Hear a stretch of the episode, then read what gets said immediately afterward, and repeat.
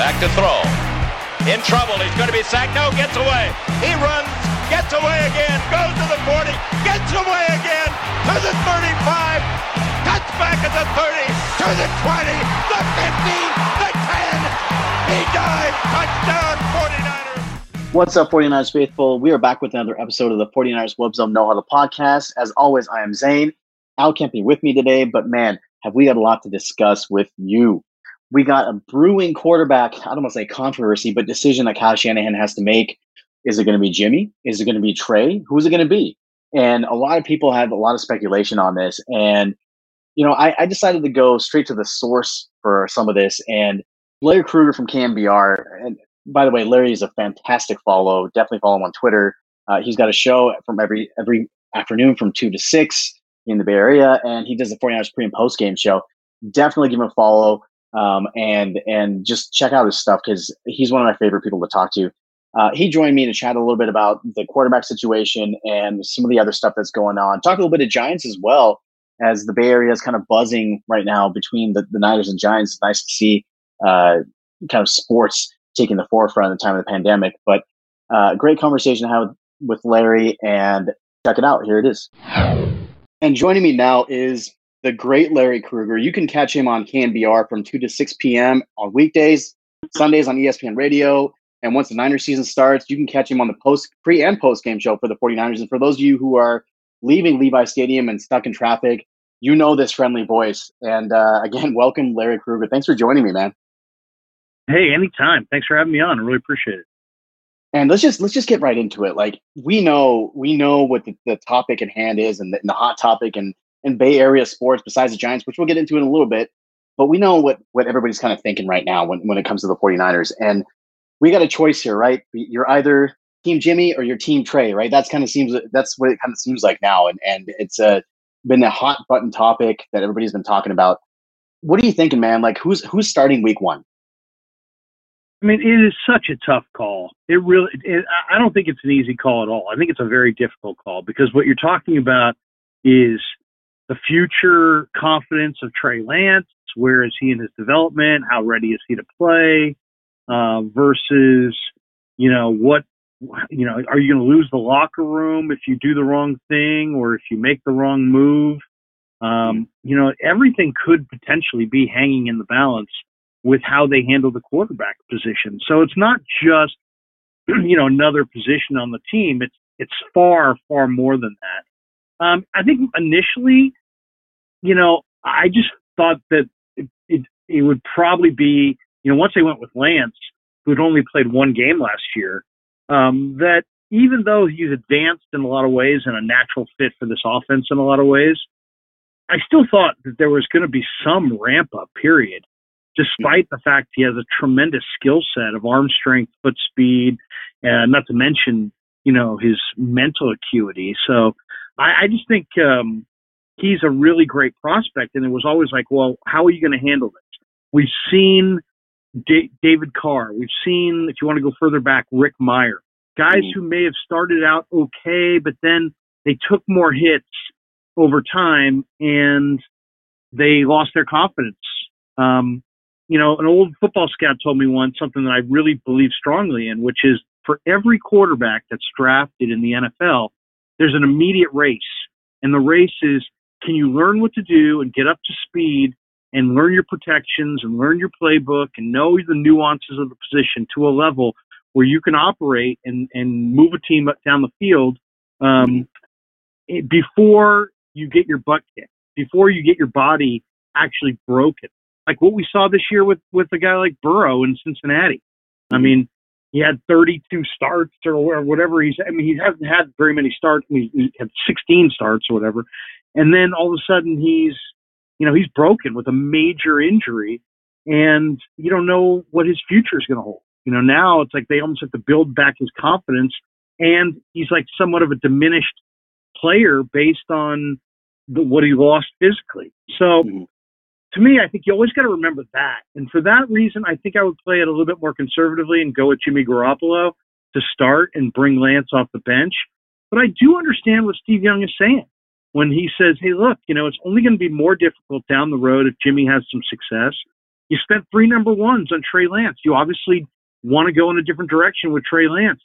Um, so, you know, and everybody kind of knows that. So it's it's it's a very. He says, you know, that the big plays on the ground where you can get yards with your feet are you know it's that the NFL game has become like the college game and they're giving you those yards with your feet if you can pick them up. And in Steve's mind, you have to be able to pick them up. And then if all things are relatively equal, he'd rather see Lance out there than Garoppolo. And I get that reasoning. But what about the locker room? As far as, you know, there's a lot of guys on one year deals. There's a lot of veterans on this team too. You know, do they want, we all know a rookie has never taken a team to the Super Bowl. Are you to, are you to, you know, you to buck the trend and, and set a new, new uh, historical path? I mean, is that, or, you know, I mean, so there's a lot of different ways to look at this for sure. I would probably lean with Jim. And there's so much that you just said there that I really want to touch on, right? Like the locker room. I want to start right there. Do you feel like part of this locker room, do you feel like it's a divided locker room? Because Jimmy is the guy that took them to the Super Bowl in 2019. He's kind of he's one of the team captains, and we could argue that the turnaround, or I guess uh, supposed kind of turnaround from like the Tomsula and Chip Kelly days into like the Kyle Shanahan era, that Jimmy threw some gasoline on that fire when he came in at the end of 2017 and won those five games, right? So he's there's that attachment there for some of the guys that are in the locker room that, have been there since that time. Do you feel like it's somewhat of a divided locker room because of that? I don't think it's a divided locker room because of the attitude and approach that the team has taken and the two quarterbacks have taken. I mean, Trey Trey Lance knows he's the the heir apparent, but he's very humble. He's studious. He cares about the process of football. He's respectful. You know, he's a great kid from Marshall, Minnesota, who's just wants to you know learn and get better. And Jimmy's been a total pro and treated the kid well. And and I think you know, I, I think the open communication that Kyle and the and the offensive coaching staff have had with the, the players, I think, has been refreshing. So I don't think there's a split of you know a locker room. But you do have Trent Williams saying in one side of the room, "Hey, this guy is a you know." I forget what he, the word he used, but basically a futuristic talent or an all-world talent or a once-in-a-lifetime talent. And he's talked, and DJ Jones has said the same thing, and a couple of other players have kind of made comments along the lines that they think, you know, Lance is a transcendent, you know, talent. So, mm-hmm. and then there's guys who actually battled with him on Super Bowl Sunday, Jimmy Garoppolo, that is, who probably say believe in Jimmy to some degree. But even so, a divided locker room suggests that there's the team's not together, that it's two camps. And I really don't get the sense that this team is divided in any way. And I'm really glad that you brought up guys like Rick Mirer and you know even to a lesser extent guys like kyle boller and even alex smith who were drafted high but they either weren't put in a good situation or they immediately lost their confidence. And at that point it was basically over. Because i think you know you've you've been around sports your entire life. And for those of us who play sports at a high level like we know that for an athlete confidence is everything. Like you could be a less talented player but if you have the confidence to, to be able to be better than everybody else like that takes you that extra distance. And I think that, in my opinion, when it comes to Trey Lance, Kyle is really trying to build that confidence up. And if you were to throw him in there week one, you have a situation where if it doesn't go well, you're kind of taking his confidence is taking a hit. And when you're young and impressionable, I mean, we're talking about a guy that just turned 21 years old just a few months ago. Like he's played one full competitive game of football in the last two years. So you're looking at a guy that doesn't have a ton of experience in football or in life. So do you feel like Kyle is slow playing this to be able to address building Trey's confidence slowly? You know, I'm not really sure exactly what Kyle, how Kyle is playing this, or if he just is, you know, he told us the other day that, hey, the reason he's, you know, moved uh, Trey, you know, he wanted to see Trey with the ones and the twos, and he wants to see Garoppolo with the ones and the twos. And I think he's trying to make a, a solid evaluation. I'm sure in his head he probably has some game plan. But the question that we don't really know is, is the game plan, you know, what, what if, let's just say, you know, do they have an organizational game plan? What if hmm. Trey Lance in his mind is, is the better quarterback? Does he want a $26 million uh, backup quarterback on his books? Are they going to approach Jimmy with a, with a pay cut offer? Um, are they going to trade Jimmy to a team? Does he want to be here as the backup if indeed he was the backup? You know, I mean, we always talk about things like we've we talked about this endlessly. It seems like this topic, but very little discussion has gone into well, what if Trey wins this little battle in camp? What if, in the minds of offensive coaches and Kyle, that he is the quarterback that gives them the best chance to win? Because and there's all kinds of reasons you could argue for it. I mean, the presence of Trey Lance is going to open up the run the run lanes because you're going to have to count for him in the run game. So you know, I mean, that's a, that's real. You know, that's a real advantage that he has over Jimmy. Jimmy's got an advantage of experience. Uh, Trey, I thought looked really, really good though, operating out of the play action, you know, on the play action scheme with some of the fakes, some of the footwork, uh, movement, you know, in and around the pocket. I mean, he looked really crisp, I thought, in that area. So, you know, this is a really tough thing. I don't know how Kyle's going to play it. I really don't. I, I think if I were him, I would probably start with Jimmy and go to, you know, initially only go to uh, Trey in a fourth quarter role, either in a loss in mop up or in, you know, if I can get him in there in a game where I'm destroying the Lions by 17 points, and now here comes Trey for a couple series in the fourth. And I and I think in in the best the best thing I think he could do for his locker room is to slow play it a little bit and let it be decided on the field. Because if it's decided on the field, then there are no questions and there is no back, there is no, well, how did you play it? I just, I just gave guys opportunities and they showed me who the best player was. You know, I mean, and in the right. preseason, it's too impossible to evaluate because it's an un, football without intensity is not really football. Mm-hmm. So none of the numbers really matter. None of what we're seeing really matters. It's just glimpses and glimpses and more glimpses. But if you put guys in the regular season, it's going to be about points and first downs and yards, the things that define offensive football, good or bad. And then you don't have to deal with, I made this decision. It just, this was, it's kind of like when Kaepernick came in for Alex Smith and mm-hmm. he showed so much more dimension and the offense had so much more dimension that it was like Harbaugh at the press conference was like, you know, you know, I have to go with Kaepernick, basically. You know what I mean? It's like mm-hmm. he, the, the, what we saw in the field dictated that decision. Now, it might not have even been the right decision looking back, but it felt like the right decision at the time. And I think if if uh, Trey outplays Jimmy or Dr- Jimmy plays spectacularly, if one of them steps forward and really outplays the other, and then that person gets the job, I think Kyle Shanahan has far fewer locker room problems than if he just anoints, uh, you know, Trey the starter week one, you know, with the eye on the future, or states that Jimmy's the guy no matter what because he's the veteran. You see what I'm saying?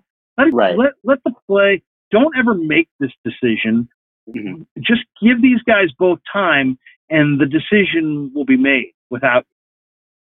Yeah, like I've been kind of maintaining this thought that Trey Lance's uh, ascension into the starting lineup is going to be entirely dependent on his own development and not really on external factors like oh how good or bad Jimmy's playing or the record. Or, like when he's ready, he'll play.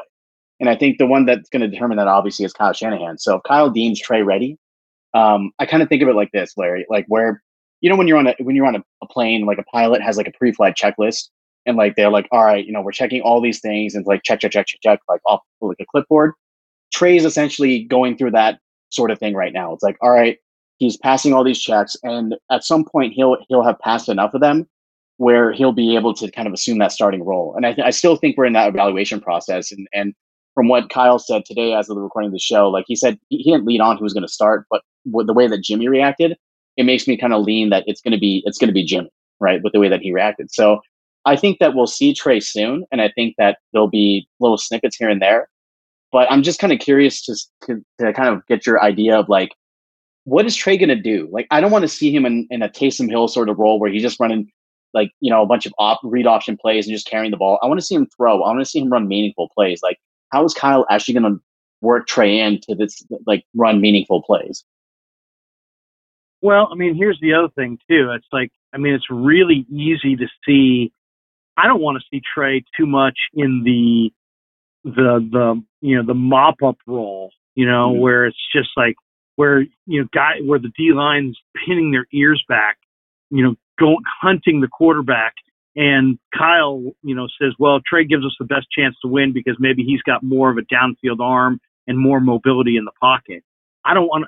I don't think that's a smart play to just because when the game gets out of hand and it becomes you know, everybody's cheap. Everybody, every offensive coach, if they're worth their weight, so, worth their weight in anything, understand the value of balance. You have to have balance. Well, when the game gets to the fourth quarter in the NFL, if it's tight, you can maintain balance. If it's not tight, you no longer have that balance, and it becomes jailbreak on the quarterback, and it becomes hugely challenging for the offensive line. And I hate, I would hate to see Trey just thrown into that. Well, Jimmy didn't, you know, we're not going to win the game. We're frustrated. We're going to pull Jimmy and go to Trey. Now Trey's going to take a bunch of sacks and run for his life, and maybe make a few plays, um, you know, in this mop up role. I, I, I would I would prefer if they used him earlier in the game. I guess uh, maybe you know in the first half, maybe second quarter, maybe third quarter. Use him for a series, and and you know and and I agree with you. I wouldn't just I wouldn't do just run. I wouldn't just run or capitalize on his running ability. I, I look at him. I mean, he's not Michael Vick. He's he's a he had an 1100 yard season, and he could be a very valuable tool in short yardage and that kind and goal line uh, mm-hmm. from a running perspective. But he's not a true. He's a passer. This is a guy who's going to make his hay in the pocket, and it's not just. You know, I heard people say, "Well, why is he not running all the?" He, did you watch North Dakota State? I mean, he it wasn't like this guy just was running all the time. He's a passer. He's a he, he he's a he's an athletic guy who can run. And when he busts runs, you know, good luck stopping him if he gets to that third level against DBs who are 180 pounds. I mean, he can drag those guys. But he's a let's make no mistakes. I mean, this is not this is not a young Steve Young. This is not Michael Vick. This is not a running quarterback. This is a pocket passing quarterback.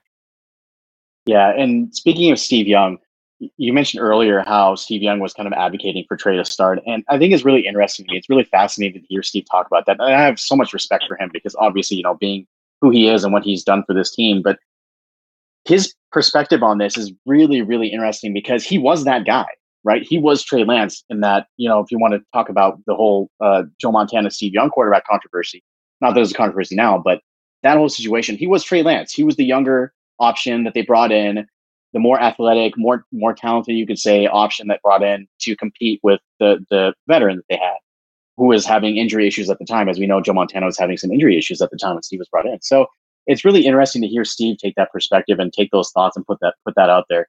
And I'm kind of curious, like, is this kind of the the mentality that we're seeing with most people that that you guys talk to, like where all right, you've got this young rookie on the bench, like let's play, play, play, um, as opposed to sit. Well, I mean, I think you know, I, and I kind of know where Steve's coming from on this because we've talked, we've had him on the show the last couple of years, and he's kind of echoing some of the same thoughts that he's shared with us previously, and that that is that the game of football, the, uh, from the quarterback position, is a much simpler game today than it was when he played you know, when he played, it was, you know, it was a timing rhythm offense, three step, five step, you know, all about the footwork and, and, you know, had, there was a real reward for the veteran who had mastered the footwork and the, now it's much more of an open field game, empty sets, your athleticism and your ability to create space offensively, whether in the run game or through your foot speed or arm strength of a quarterback that the game's now a big play game, and it's and he's he's basically saying, hey, look, this is a ready-made Super Bowl defense.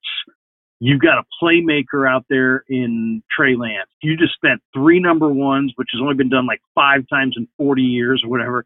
Uh, you know, where anybody's traded three number ones for a single player. And you got this guy and you got this offense and you've got the weapons, put them on the field and make it happen. And he's, he's saying that across the board with Justin Fields with Chicago over Dalton and for Lance here, um, you know, over Jimmy. So he's been consistent. He's basically saying it's a, it's a playmaker's game now. And, you know, Lance has an ability with his feet to create space, with his arm strength to create space. You have the weapons. You have the championship caliber defense. Let it all hang out and go win, win a bunch of games and and coach the kid up and see if he can get you to the Super Bowl this year. I get that he's basically said, you turn the page. You've announced it to the world. Now turn the freaking page. You know, as opposed right. to, um, you know, well, you know, we're going to go with this guy, but I'm not saying Steve's not aware of the locker room because Steve is keenly aware of the locker room, but that's what he believes is mm-hmm. is their best play. Is there and and he may be right.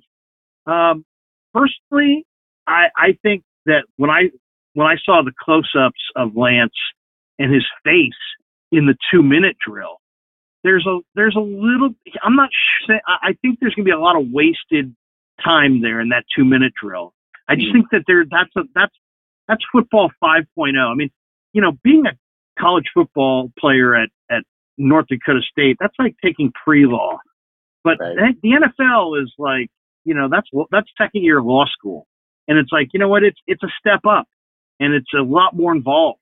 And you, you know, it's very the very very uh, rare person that can actually step in and without missing a beat, just sit there and play good, efficient offensive football. Especially in a system as complicated as Shanahan's is believed to be.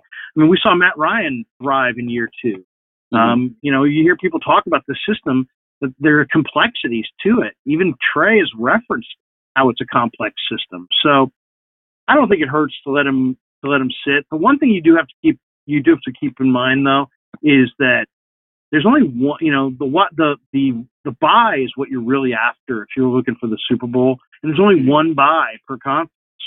Right. So there ain't a lot of time to waste doing the wrong thing. So they better decide what the right thing is. It's going to win them football games and do that. I know that you said that you were leaning Garoppolo in terms of like what you thought was going to happen. But like, if if you were Kyle Shanahan, if this was your decision, what would you do?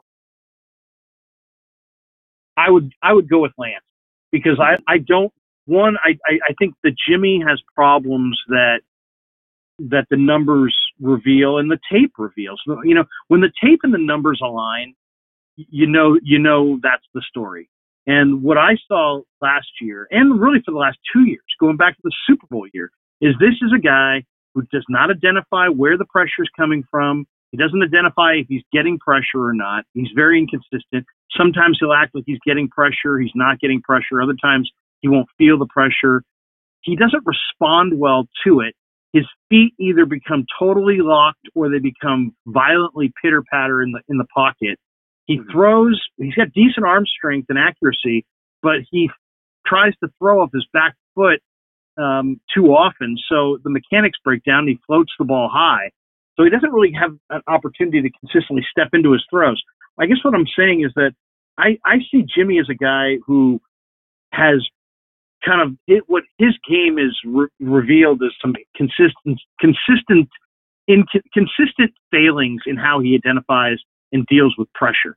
He doesn't see it. He doesn't escape it. And then people talk about, well, he's injured all the time. No, no. The injuries are the are the impact of what I just discussed. You know, mm-hmm. it's not the injuries; it's that he doesn't identify where the pressure is coming from, and then he winds up getting, you know, taking hits because he, he and not moving the team because his footwork breaks down.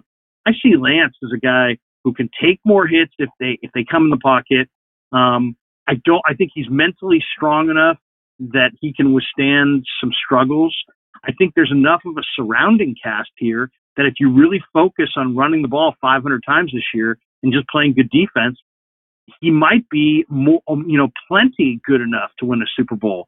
You know, I mean, if I would have him on a pitch, I would go with Lance and I'd have him on a pitch count. I don't mm-hmm. want to see him pit, throwing 35, 40 times a game. I want I want him to throw, you know, under 20 times a game and I want to run the ball, dominate the clock, keep my defense off the field. And then when my defense is on the field, I expect it to just totally dominate, and then that's how I'm going to win games. I mean, basically, just that 2019 offense, right? Like that that Jimmy ran, just run that with Trey, right? Essentially, that's what that's kind of what just, we were kind of getting at, right? Run the ball, and and I, and not only that, I think this year, you know, Kittle's primed for his career year, but so's Deebo, but so's mm-hmm. Aiyuk. You know, they're all primed for their career year. So that's where it's set up. Um, I, I, I just think that I'd run, I'd keep the ball out of the air, I, and they're the perfect team with Deebo and Aiyuk, and you know the ability to do all these these handoffs to the receivers and, and hitches to Jauan Jennings and things like that. They they're a team that can keep the ball out of the air and put up 30 points. So do it. You know, do that and play great defense and don't turn it over and put a real premium on not turning it over and win that way. And I, I would, but I also would then, I don't want Jimmy going away, but I don't want Jimmy at 25 or 26 million either. So what are we going to do, Jimmy? Do you want to be here for 15 or do you want to be, you know, you know, cut and cut your own deal? And I wouldn't be, I wouldn't be totally fearful of going that route if that's what he wants. Because I think there are other quarterbacks that will shake free, you know, like, you know, several quarterbacks that will be of interest to me. But, um, you know, the guy that just played for the Chargers is probably not going to make that team. Uh, Anthony Gordon's out there. There are other young quarterbacks they could get as backups to Trey if Jimmy doesn't want to take the 15 million.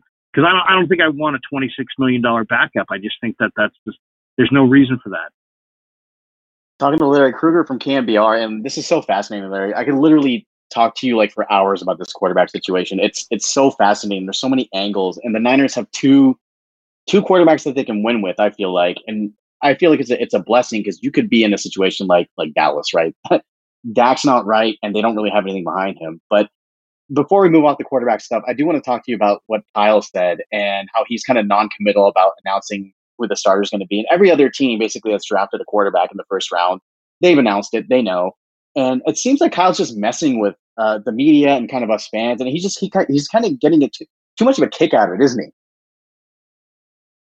You know, you know. Here's the thing. Um, there's no advantage if if if you don't do everything to your advantage. You know, because there's you're you're one team battling to win the Super Bowl, and there's nobody, no other team is is your team. The media is not your team. Your media are not your team. The other teams in the league are not your. Team. So I'm not doing anything ever to, you know, help anybody beat my team.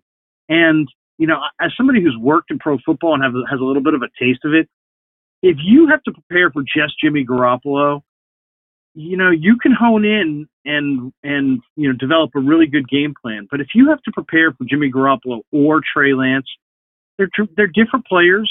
There's more to cover. There's more coaching points. There's more discussion. You're making that staff work collectively, you know, tens of more hours as a staff. So, you know, I, I, if I were if I were Kyle, I wouldn't tell anybody. I would just say we're playing Sunday and when the anthem, you know, ends, you'll see who's starting. You know, it's like I don't think he owes anybody anything. One, you everybody's going to parse whatever you say and how you say it, the inflection in your voice and what you're, mm-hmm. you know, you, he looked to his toes when he, he looked at Lynch. you know, he didn't answer. He wouldn't answer the next question. He answered the next question abruptly. You know, I mean, you, you know what I'm saying. You know what it is. I mean, it's like it, the circus. The NFL is the circus and the mm-hmm. circus comes to town and you have to be able to manage that circus. So I guess he could be a little bit more forthright with his intentions, but I don't see a competitive advantage to doing so. And I'm always seeking the competitive advantage if I'm playing the competitive. If I'm, you know, chasing a Lombardi trophy, that is an incredibly competitive endeavor. And you would have no idea the lengths that these teams will go to beat one another. So I got no problem if he wants to keep it a secret until uh, until after the anthem. I love it. I mean, he kept the Trey Lance pick a secret from everybody until draft time, and it just seems like nobody knows what he's going to do. And I think that's that's one of the competitive advantages that they that they do have now. Like you said, it's preparing for two quarterbacks and not one. And uh, it's funny because every time he speaks, like you you're on Niners Twitter, you know how it is, right? every time he speaks, every time he says something, the voice inflections, everything like that, it's just dissected to to death. The littlest things that he does and says, and it's just really funny to me. It's kind of like I can just see him saying, like, you know what? I'm going to mess with people and just put this out there and just let them run with it. And that's exactly what happened at the draft. And I, and to me, it's just he he plays chess and not checkers, and that's one of the things that I love about him. And that's why I think he's going to be really successful if he can get a team that's not so freaking injured all the time. So, but I, I yeah, I mean that know, was it. That was really it. I mean, last year they were undone by three things poor quarterback play, mm-hmm. turnovers, and injuries. Those three things derail, and they still had a top five defense. I mean, think about that. They lost Bosa in week two. They lost a ton of players last year. They had a top five defense. And despite the fact the offense was horrible and gave up touchdowns and put them in horrendous position, field position wise, um, the defense was still a top five D. Now you're getting all those guys back. You get a full draft class. A soft market enabled them to retain their own free agents. They were able to add free agents. I mean, you name a position on the field, and basically, outside of maybe two or three, the Niners are stacked, mm. absolutely stacked. And you know how they handle the as long as they can not be you know historically injured again. Um, you know, and I you know I think they're in good in a good spot. I really do. I think they're a prime Super Bowl contender, and I like the way they handled the injuries in the off season. They didn't go firing everybody again, dumping mm-hmm. the entire staff. They basically just went into the draft and they said, let's draft guys who played in college football, not played college football, played all of the games. And so Banks played all the games, and Jaylon Moore played all the games, and Deommodo Lenoir played all the games. I mean, if not all, they played a huge percentage. Um, you know, and so I think that's a big key too. I mean, they did take a chance on Hufanga, who had some big time injuries, and it looks like it may pay out, pay off. But across the board, they drafted guys who who played in college football, and to me, that's a huge thing. I mean, Jaylon Moore's had to be the starting left tackle basically from day one, and he ha- they haven't missed a beat, and he hasn't. Uh, you know, he's been very impressive when you really think about what they've asked of him and what he's doing and, and where he is in his career. And you mentioned Hufanga and Deommodo Lenoir. I, I do want to ask you about those guys. Those guys really have throughout camp and the preseason, they've kind of really made a name for themselves. And Kyle mentioned that Hufanga may have a, a chance to start. As we know, Jaquiski Tartt is off the pup list, and he is, which is a kind of a surprise to everybody. But he may be in line to play early in the season. But if he's not able to play, like you mentioned, it's it's a very uh, talented roster when it comes to the starters. But one area that they're kind of thin is like the defensive backfield. So do you feel like Hufanga could step in there for Jaquiski Tartt for a couple of games while he's while he's recovering? I mean, Hufanga ran four six one, which on paper says he's too slow to play in the secondary in the NFL right now, right? I mean, you're talking about a league where linebackers are running in the four fives, and you're now you're a safety and you're going to run in the four sixes. You know that doesn't jive kind of with the trend in the league. But that's the tape. That's the forty. Then you turn on the tape, and you know you know, there's an old saying too. It's like if you don't, if you take false steps, your speed works against you. You could have a, you could have four three speed, but if you take and and Tarvarius Moore, I think does right. He has he has like four three two speed. But if you take three false, ste- three bad steps in the wrong direction, uh, because you read the wrong, you diagnosed the play wrong, then you still didn't make the tackle. I'll take the four six guy who's flowing to the ball because he's done film study and he's a he's a you know an absolute awesome football player, productive college football player. I'll take the four six guy um, and take a chance that they don't burn him down the field and get him isolated in with an athlete in open spaces for a touch for a quick touchdown. You know that's the risk. But if you can play him up the line of scrimmage and play him like a rover and he can read the the mesh point, and I mean he's a brilliant football player. I mean, really is a. Br- I mean, that run blitz against the Chargers was tremendous. I think that's something that he's going to be incredibly great at. So from that perspective, I mean, he's not Polamalu because Polamalu also had the incredible speed, mm-hmm. but he is Polamalu in his ability to diagnose and be a smart football player at the line of scrimmage. So I I I would like to see him initially um, and I think they really got something there. I mean, I, I think he's a guy that can, because not only he's a rookie who you could clearly understand, uh, clearly see from just a couple of games, he understands down and distance. So, like, there are plays where he needs to be the coverage to be tight because it's third and two and it's a pass play. And in that situation, the coverage is tight and he's draped all over the guy. He may even get there a tad too soon, like he got called on the one for a PI call. But then on other plays where it's, you know, third and eight or third and 12, and he sees the completion made, he'll take the right angle, the conservative angle to, con- to get the guy to the ground in the open field like he did with McKinnon, where he looked like he was shot out of a cannon, but he also took a great angle, got him to the ground, solo tackle against a running back in open spaces.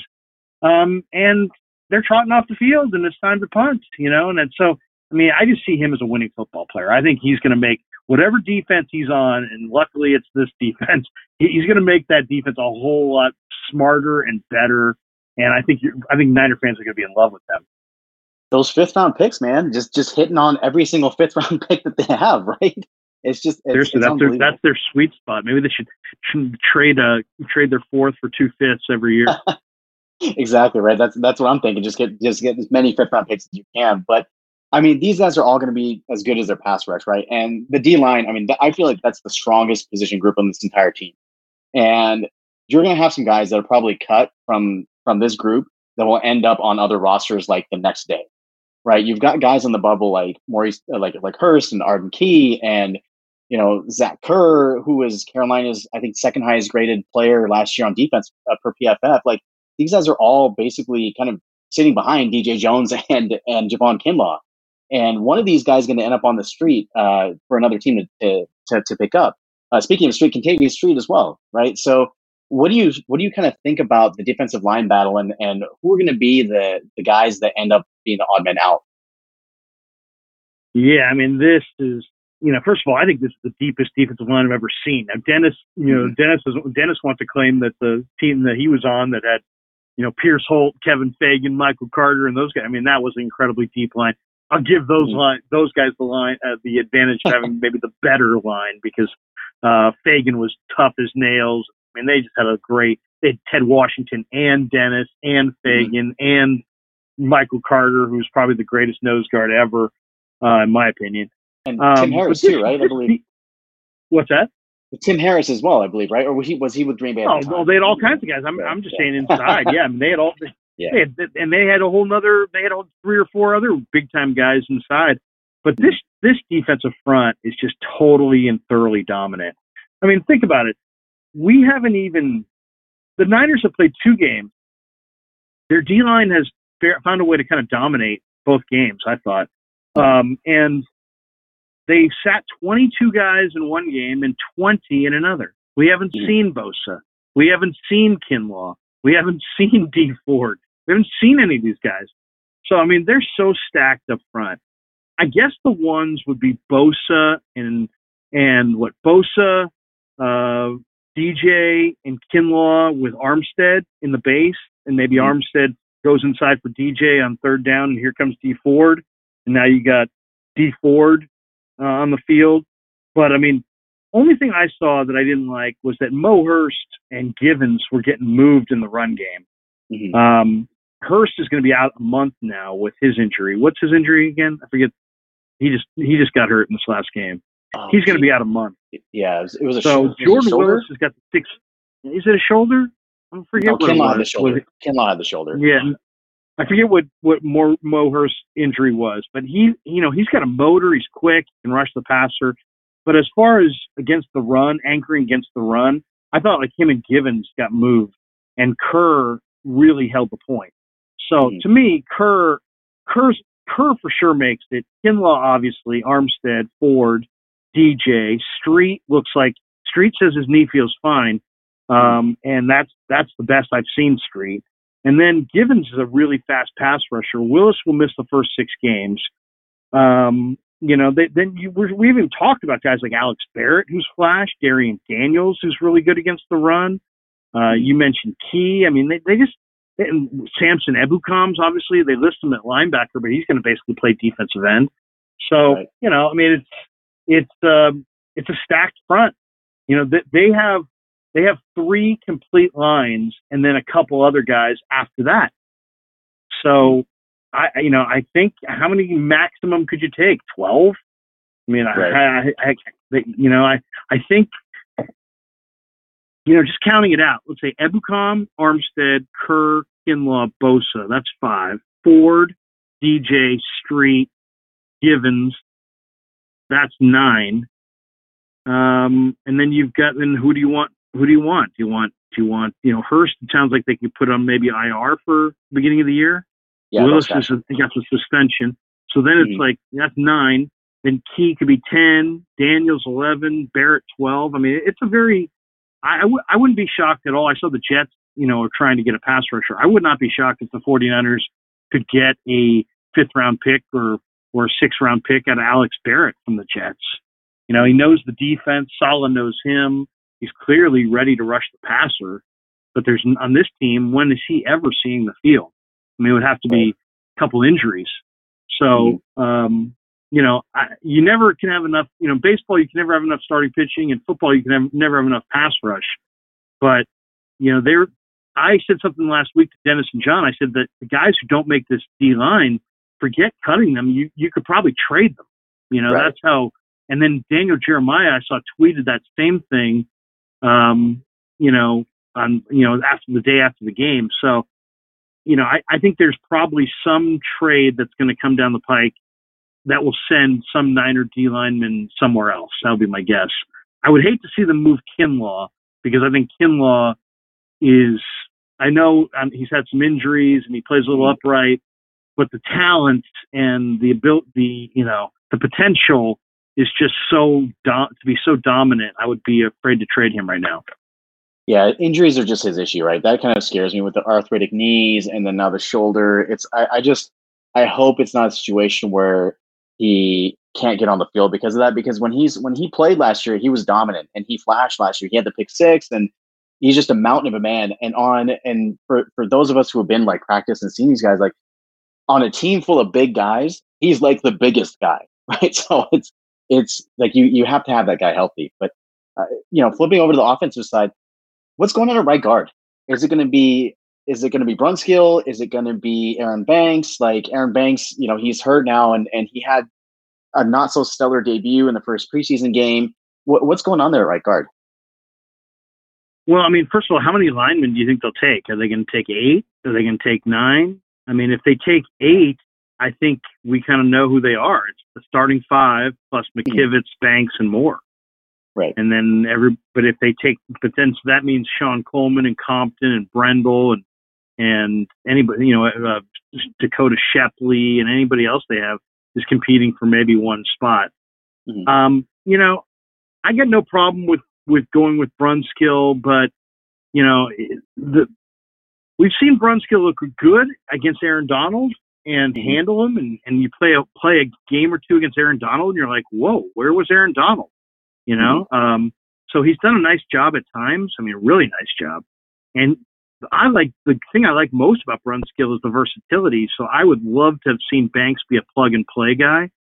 You know, Shanahan, when he was asked about Banks, said that he was going to be playing this week and that they really like him, but that, that he, they need to see him play. And he created Mhm. some urgency to the whole thing. So, I mean, does that mean that Banks could be cut? And would they cut their second round draft choice? I can't see that. So it, it's it's an interesting thing. I mean, does that mean that he thinks that Banks is still has a chance to start at right guard?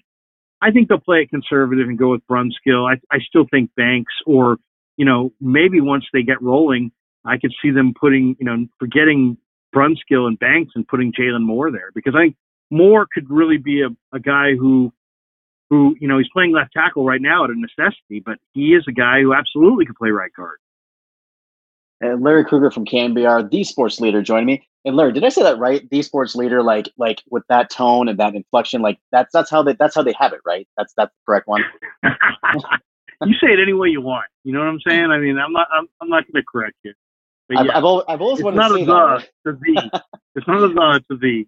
Yeah, the sports leader, like the Ohio State University, right? The sports leader. But um, really quickly, what the hell is going on with the wide receivers, man? Like it, the amount of drops that we've seen in this preseason. uh, Trey Lance has the most drop passes of any quarterback this entire preseason, and I get it. There's a little mustard on the ball, but these guys, like, they're dropping passes that you usually see them catch. And is, I mean, is there anything to this? Well, I mean, one, um, I, it's kind of disturbing seeing it from Aiyuk because I don't remember him dropping that many passes last year. But then, you know, you also have a guy with a really strong arm who right now doesn't have great mechanics, so he doesn't consistently throw a spiral. And almost any receiver will tell you if you if you put enough heat on it and it's not a spiral, it it, it does mess with your vision a little bit because the ball's moving around an awful lot. But those guys, I mean, as Kyle said, they just need to adjust. And they got they got to catch that ball. The standard in the NFL NFL is if it hits you in the hands, you're expected to catch it. I like how hater Chris Sims, by the way, is immediately like, you know, ripping. You know, Trey can't throw a spiral, and you know, he just he just really doesn't like the. He's been against the Trey Lance option for seemingly the entire draft season. But I mean, what do they have? They've got Aiyuk and Deebo. They've got Sherfield, who has come out of nowhere to show that he's probably the third third receiver. Um, and then after that, it's a little bit of pick your poison. I mean, do you believe in Mohamed Sanu? I think he's got strong hands. Uh, with a quarterback like this, that might help. Uh, Jauan Jennings, I mean, he's, how do you cut a guy who is playing like with that much emotion and that size and that strength and the collegiate production? So I think Jennings has a role in this team. Um, and then Benjamin, you know, might be the most important guy of any of the receivers because you need a vertical threat. You have to be able to run off the coverage. You have to be able to put somebody on the field that they're afraid you're going to go up top to. And so Benjamin's got the best speed, right? So I guess it's down to Simba Webster and Benjamin and Richie James and Jalen Hurd for what one spot maybe. Mm-hmm. So I mean, I, I don't. I'd be very nervous to cut Jalen Hurd, but what's the story there? I mean, I, you know, can you? Are you going to be able to get on the field? Are you going to be able to play? Do you want to play? Um, there's got to be, you know, we don't we don't get to see him in meetings. We don't get to see his level of engagement.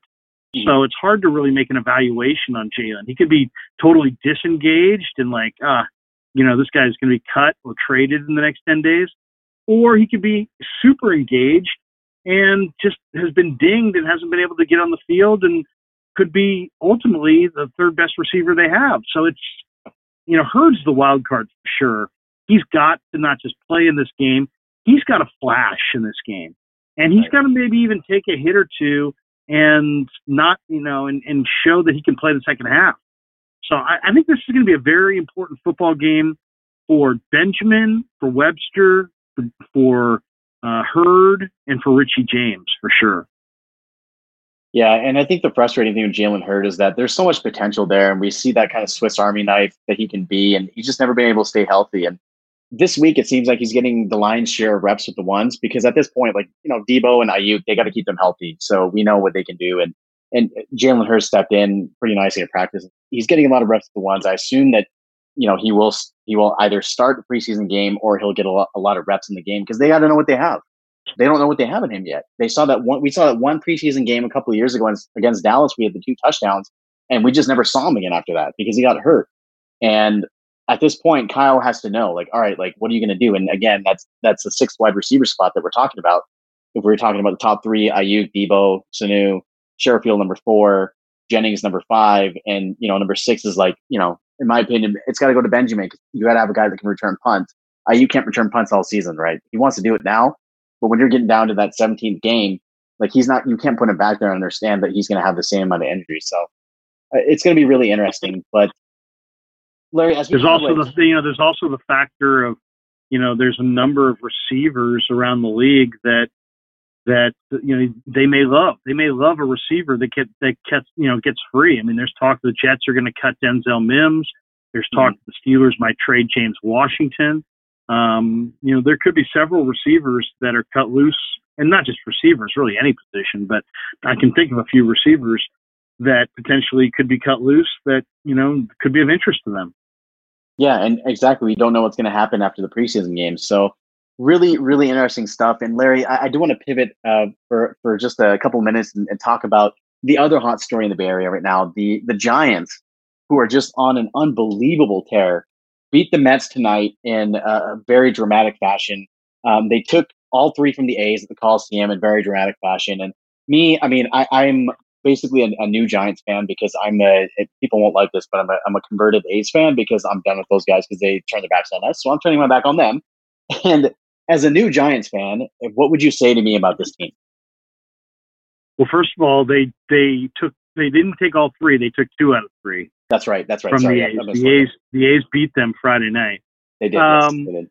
I mean, it's just it's an amazing story. I mean, it's an amazing story. It really is. It, it shows too. I I really believe that like you know, over time, what's going to show is that this period was a period where baseball teams started to wholly and fully embrace in analytics and that the teams that were on the cutting edge of that, as far as bringing the, you know, perfecting the analytics in the office and then bringing those numbers to the field nightly and playing the game, making decisions, consistently making decisions mm-hmm. based on those analytics are at the forefront.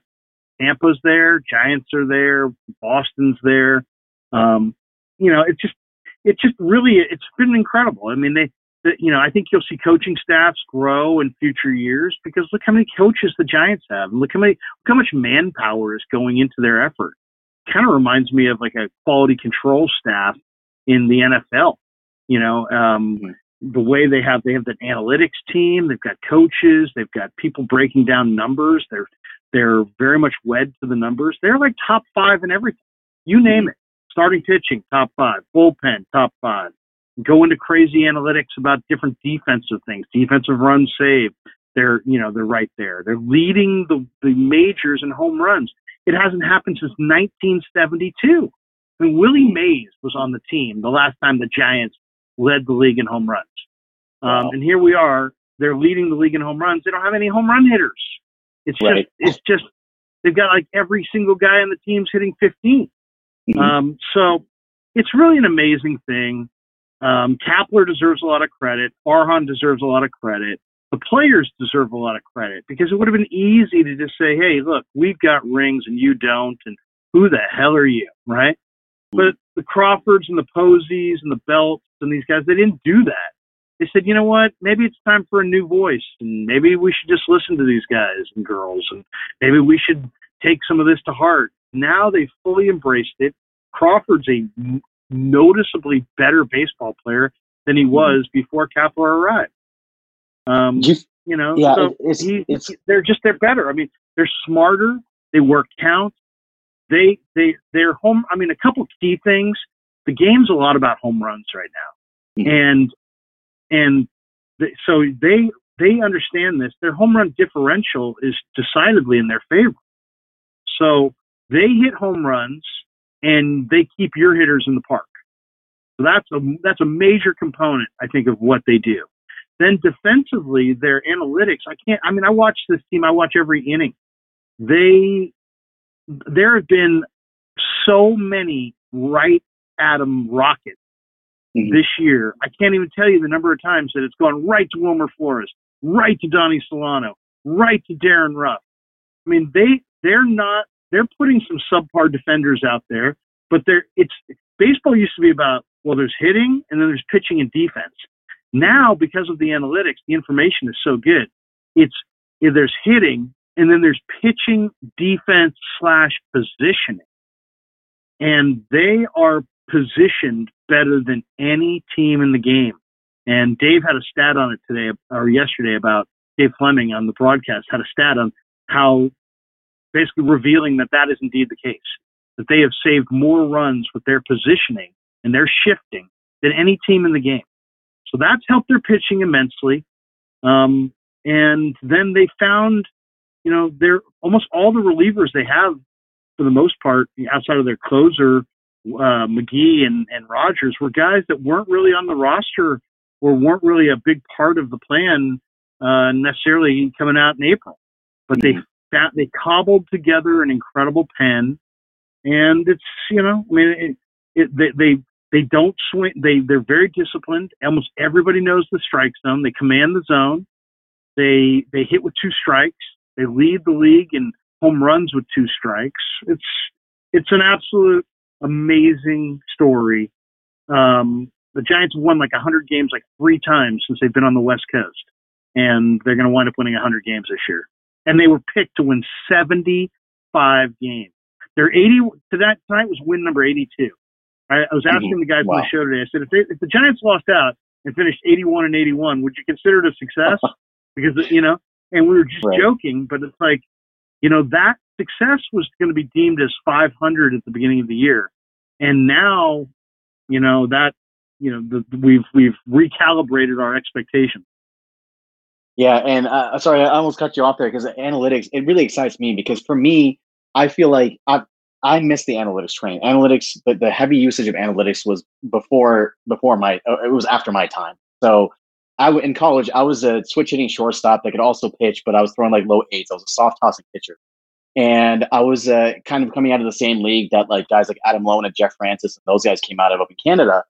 And those guys got drafted because they could throw like mid nines from the left side and guys like myself fell by the wayside because I'm 5'10, 165 pounds, and I don't hit the ball 400 feet and I don't throw 95 miles an hour from the left side. So I feel like now analytics is kind of, for me, I'm partial because of that, right? Because it, it would have given guys like me a chance.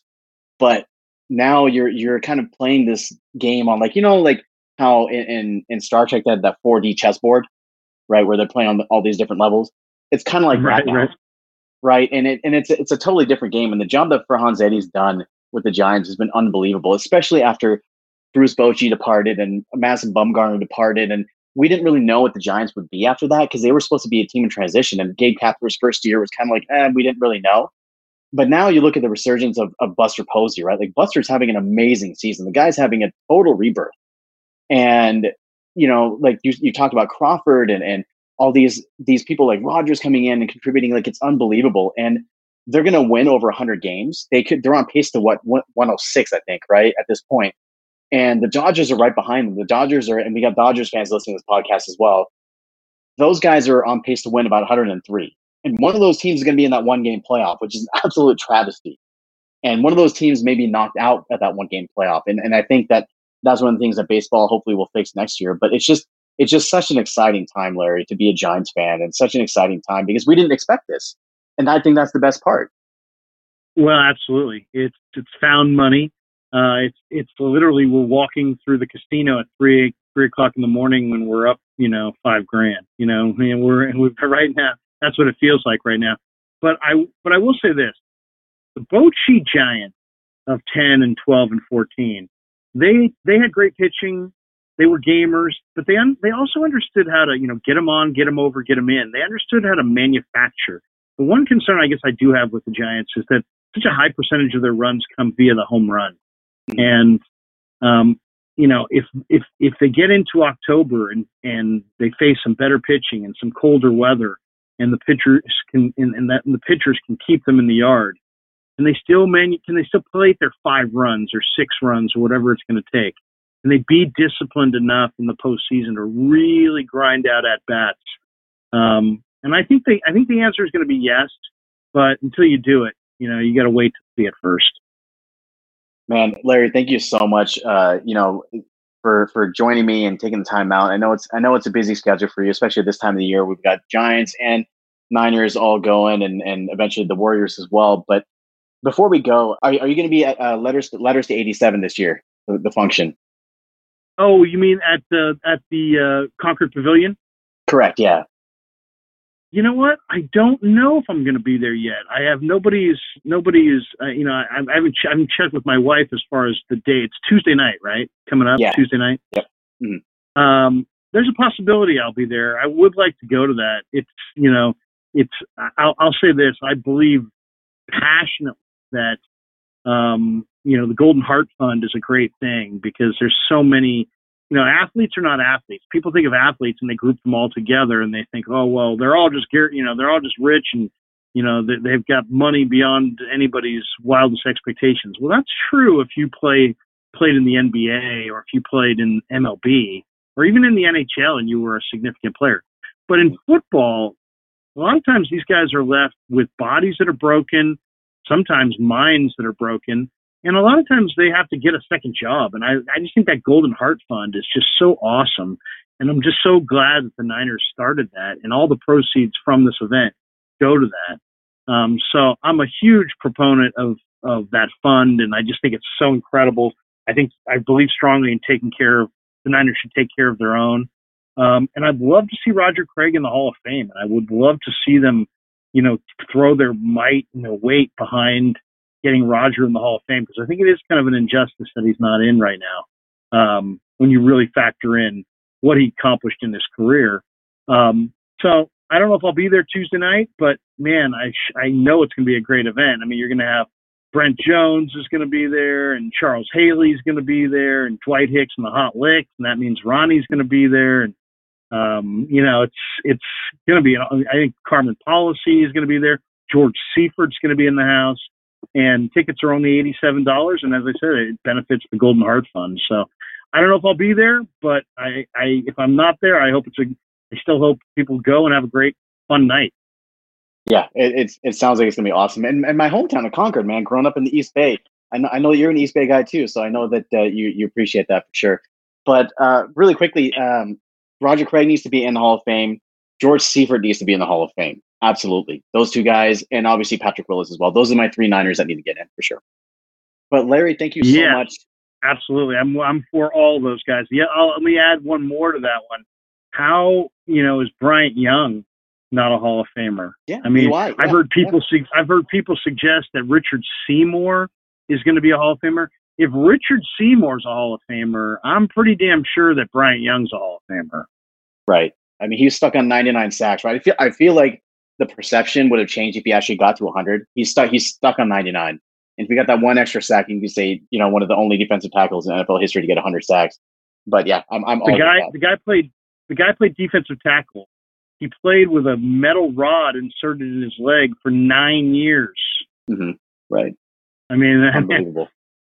that's that's pretty spectacular, man. Bryant Young was an incredible football player as a technician. I mean, think about it. He had the strength, the quickness. He was a technician. He had unbelievable power. And that's mm-hmm. kind of basically the entire job description. You know, I mean, it's like it's hard to it's hard to think of guys, too many guys that were that much better than than By.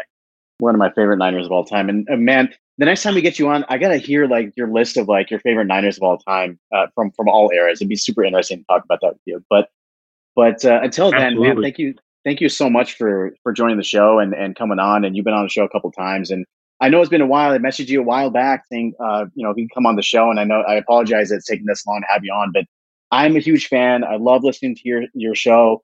I love listening to you when you had Gary Radnich. And how's Gary doing, by the way? How's he doing these days? You know, I think he's doing good. He's taking care of his family. I mean, I haven't talked to him, but I'm sure he's he's doing good. I'm sure he's doing good. He's he's got a young family and a lot to uh, you know a lot of a lot of uh, busyness in his house because you you know you're raising three kids and getting them through high school and then college. It's believe me, it's it's uh it's the it's a it's a it's a you know it's fun, but it's also uh, you know action packed as far as your days. I'm sure he's doing busy with those kids. Yeah, I've I've got a two year old, so I've got all that stuff. exactly all coming. Trust us. And as always, thanks again to Larry for joining us. And a lot of what he said was was so interesting to me, specifically about Trey Lance's confidence and looking at some of the other quarterbacks in NFL history who have failed because they just haven't been put in a good position or have not had the confidence to kind of carry forward. Like, you know, we mentioned Rick Mirer, and you can talk about even Trent Dilfer, who was drafted high. You can talk about guys like Heath Shuler and Gus Frerotte and the, all these quarterbacks in the 90s and more recently like Alex Smith of the Niners, right? We saw this happen in our own backyard. Like he was basically ruined, became a reclamation project that Jim Harbaugh got something out of. And obviously we know the rest is history, went on to have a fantastic career and is now ad- adored by the same fans that used to boo him here in San Francisco. But to me, like confidence is everything when you're an athlete. To me, if you don't have the confidence to perform, you're basically done. Like you, confidence is kind of that extra special sauce that gets you over the top. That uh, it's that extra little bit where if a guy is less physically talented, if he has confidence, he can beat guys that are more physically talented in any sport, whether it's baseball, football, basketball, doesn't matter what it is. It's all about confidence. And when your confidence is shot as an athlete, you can't perform the way that you that you know that you can. And when you're looking at Trey Lance, a guy who just barely is 21 years old, he's played one competitive football game, one full competitive football game in two years. You really need to understand that this guy really needs to build his confidence at, at the next level in the NFL. I'm not saying that he's not talented. His talent is off the charts. Like it's not even close. Like we're not comparing Jimmy and Trey. Like I want to make that clear. Like Jimmy Garoppolo is not the bar, right? Jimmy is just a placeholder. Trey Lance's job. Trey Lance is eventually going to take this job at some point, most likely this season, and for the full time next season, starting next season. So I think that when you look at physically, like there's no comparison. there's Trey Lance is uh, superior in every every single way, but it's just the experience factor that we kind of we're kind of looking for here. And Larry mentioned that you've got a, a roster full of guys that's basically on one and two year deals and a team that's essentially ready to compete for the Super Bowl. And you don't necessarily have, in my opinion, have the time to go through growing pains right now because you're competing for a championship. And you're really competing to knock off Tom Brady and the Buccaneers. So am I comfortable with Trey Lance, the thought of Trey Lance going into Tampa Bay to face Tom Brady and try to knock them off? I mean, not necessarily. If it, if it, if it happens, it happens. I mean, I'm not necessarily any more comfortable than I am if we're Jimmy, but that's kind of the reality of what we're looking at, right? Because that's that's the bar we're we're looking at. It's not oh Trey's better than Jimmy. It's can Trey be better than the rest of the quarterbacks in this division, in this conference, in this league? Right now, I think that he's he's just not there yet. He's not ready. And we saw him perform in the preseason. We saw him perform pretty well in in small spurts. Obviously, his first completion went for the long touchdown to, to Trent Sherfield, and he had two touchdowns against the Chargers. But there were times where he was looking a little bit shaky. He his footwork was a little bit sloppy, and and his throwing motion was a little bit elongated. Like that's something that they're trying to work on, work with him on, and and really like he got into some old habits, uh, especially in that first game. And John Lynch mentioned it, and Kyle mentioned it too. And for those reasons, I think that in my mind, I think that Jimmy Garoppolo will probably end up starting the season. And all indications from the press conferences that we heard this week is it's probably going to be Jimmy. And I think, in my opinion, that's the right thing to do. Uh, when you have a guy that you traded three first round picks for in Trey Lance, it's not about putting him in there because of what you gave up for him. It's a matter of putting him in, him in there if he's ready. And if he's not ready and if he can't protect himself from getting hit and taking sacks, you can't put him in there because the, we're, we're not thinking about this year, right? We're thinking about long term.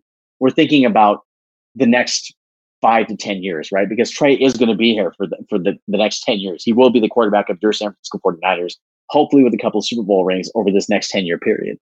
So when you think in that long view, you have to understand that this year doesn't necessarily matter in his development. I mean, it does. It's not a throwaway year, but it doesn't matter if he doesn't start like minute one of week one. It doesn't matter if he if he doesn't put up crazy numbers, if he's not a Pro Bowler. None of that matters this season because we're not playing for this season.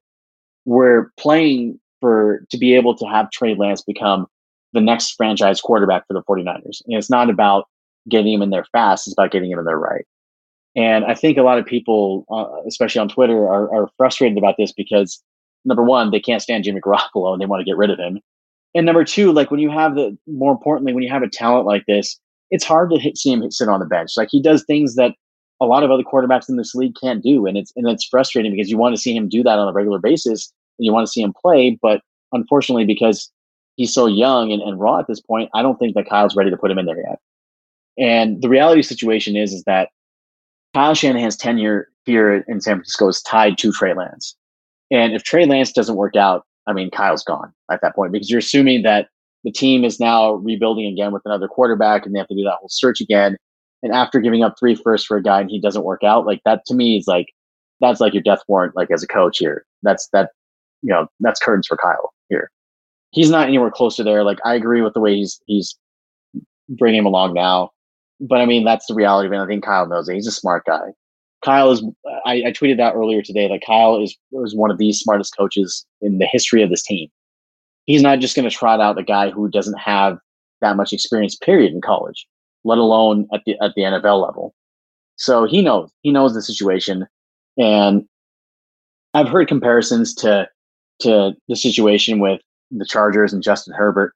Justin Herbert started over 40 college games. Trey Lance has 70, seven, sorry, 17 college starts under his belt. There's no comparison here. Justin Herbert was a much more seasoned player coming out of college. He was more experienced, played for a bigger school against bigger, bigger and better competition. Like there's no comparison besides the fact that they were one year apart in age. So I think that there's no broad brush that we can paint with here. Like you can't say that, oh, he's going to be a bust because the guys that I mentioned in the 90s and all these guys and Alex Smith, like they struggle out of the gate. You can't say that. But on the flip side, you also can't say, oh, because Justin Herbert was really doing really well and Joe Burrow before the injury did really well and all these guys are you know all doing really well. That's kind of the, the rule of thumb. Like you can't it's not one or the other, right? It's it's a case by case basis. And what we do know is that Kyle Shanahan is going to be smart. He's going to be deliberate. He's he understands the situation, and it's like I've been saying this entire time. Like for all of you who believe that Kyle Shanahan is a really intelligent dude, for all of you like myself who believe that Kyle Shanahan is frankly the smartest guy in the room, you have to trust the smartest guy in the room to do what's best for the team. And right now, I feel like he's doing what's best for the team and he's comfortable with starting Jimmy. And a lot of people don't want to hear that because of the personal feelings towards Jimmy, but that's the reality of it, right? Uh, and I do think that Jimmy's going to have a short leash. I do think that Jimmy's going to, he, he, he's really not his job at this point. He's just kind of keeping it warm for Trey Lance. It's Trey's job. Jimmy's just keeping it warm. So I, it's, it's something that we could literally spend the entire show. I mean, we spend most of the time with Larry talking about it, and really it's something that we could talk about for you know the the duration of the rest of the show. But really, this is something that the the entire NFL media has talked about, the local media has talked about, it's all over Twitter. So uh, there's nothing that at this point that hasn't already been said. I will say this, however, about how Kyle's handling this. I, I really find it really amusing that he's not really letting on how he's going to approach this and who's going to start and all those things. Even all the other coaches, most of the other coaches in the NFL in the same situation have kind of tipped their hand already. And I think it's kind of funny because that just goes to show you how smart he is. He's making Detroit prepare for two quarterbacks and he's waiting as long as possible to make this public. And he doesn't owe anybody anything, right? Like all he has to do is send a guy out, like Larry said, after the anthem when the Niners get the ball in week one, and that's who's going to be starting, right? And at that point, they'll find out. But internally, they know. And internally, I feel like people know that it's Jimmy and they're comfortable with that. And, and frankly, I'm comfortable with that too. Like, look, I'll support both guys. I'll support who's who's ever under center. I own both jerseys, right? So it doesn't matter to me. I don't I don't have a particular horse that I'm favoring over the other in this race. It doesn't matter to me. I care about wins, right? And I care about them making and winning another Super Bowl. So a lot of fascinating stuff uh, to, to kind of talk about, unpack here. Uh, one of the other things that I kind of wanted to talk about was what's going on in, in, the backfield. Didn't get a chance to talk about that with Larry, but Trey Sermon really has gotten to off to a slow start. Uh, JaMycal Hasty had a good game against the Chargers, but really like it's it's Mostert's the number one. We know this, but behind him you should have what hopes to be a pretty deep uh, running back group. And and Jeff Wilson Jr. is on IR. He's going to be coming off, and to me, like he's he's kind of weapon X in all of this, right? Like he's the Swiss Army knife that can do everything, and and he's the the scoring machine that you can put in, and whenever he touches the ball, good things happen. So you've got a really deep group.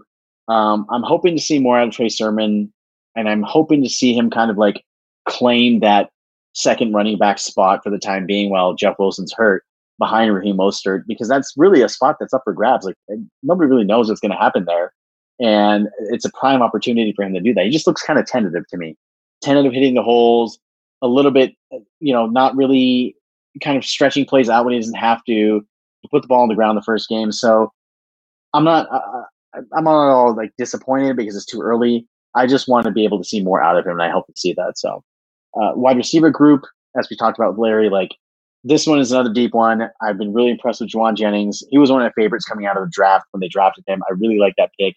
The size and athleticism, and just he just seems like a bully and a guy that that doesn't shy away from contact. And and the more of those guys you have on this offense, the the easier it's going to be for Jimmy or Trey, whichever one is playing quarterback, to be able to get the ball to. So a lot of exciting stuff. Uh, the defensive line we, we kind of touched on as well. I mean, you know, I, I don't want to repeat what we talked about because uh, you know it's one of those situations where like the rich get richer, right? 49ers. That's the deepest position on position group on the team. So a lot of good stuff, 49ers fans, a lot of stuff to look forward to.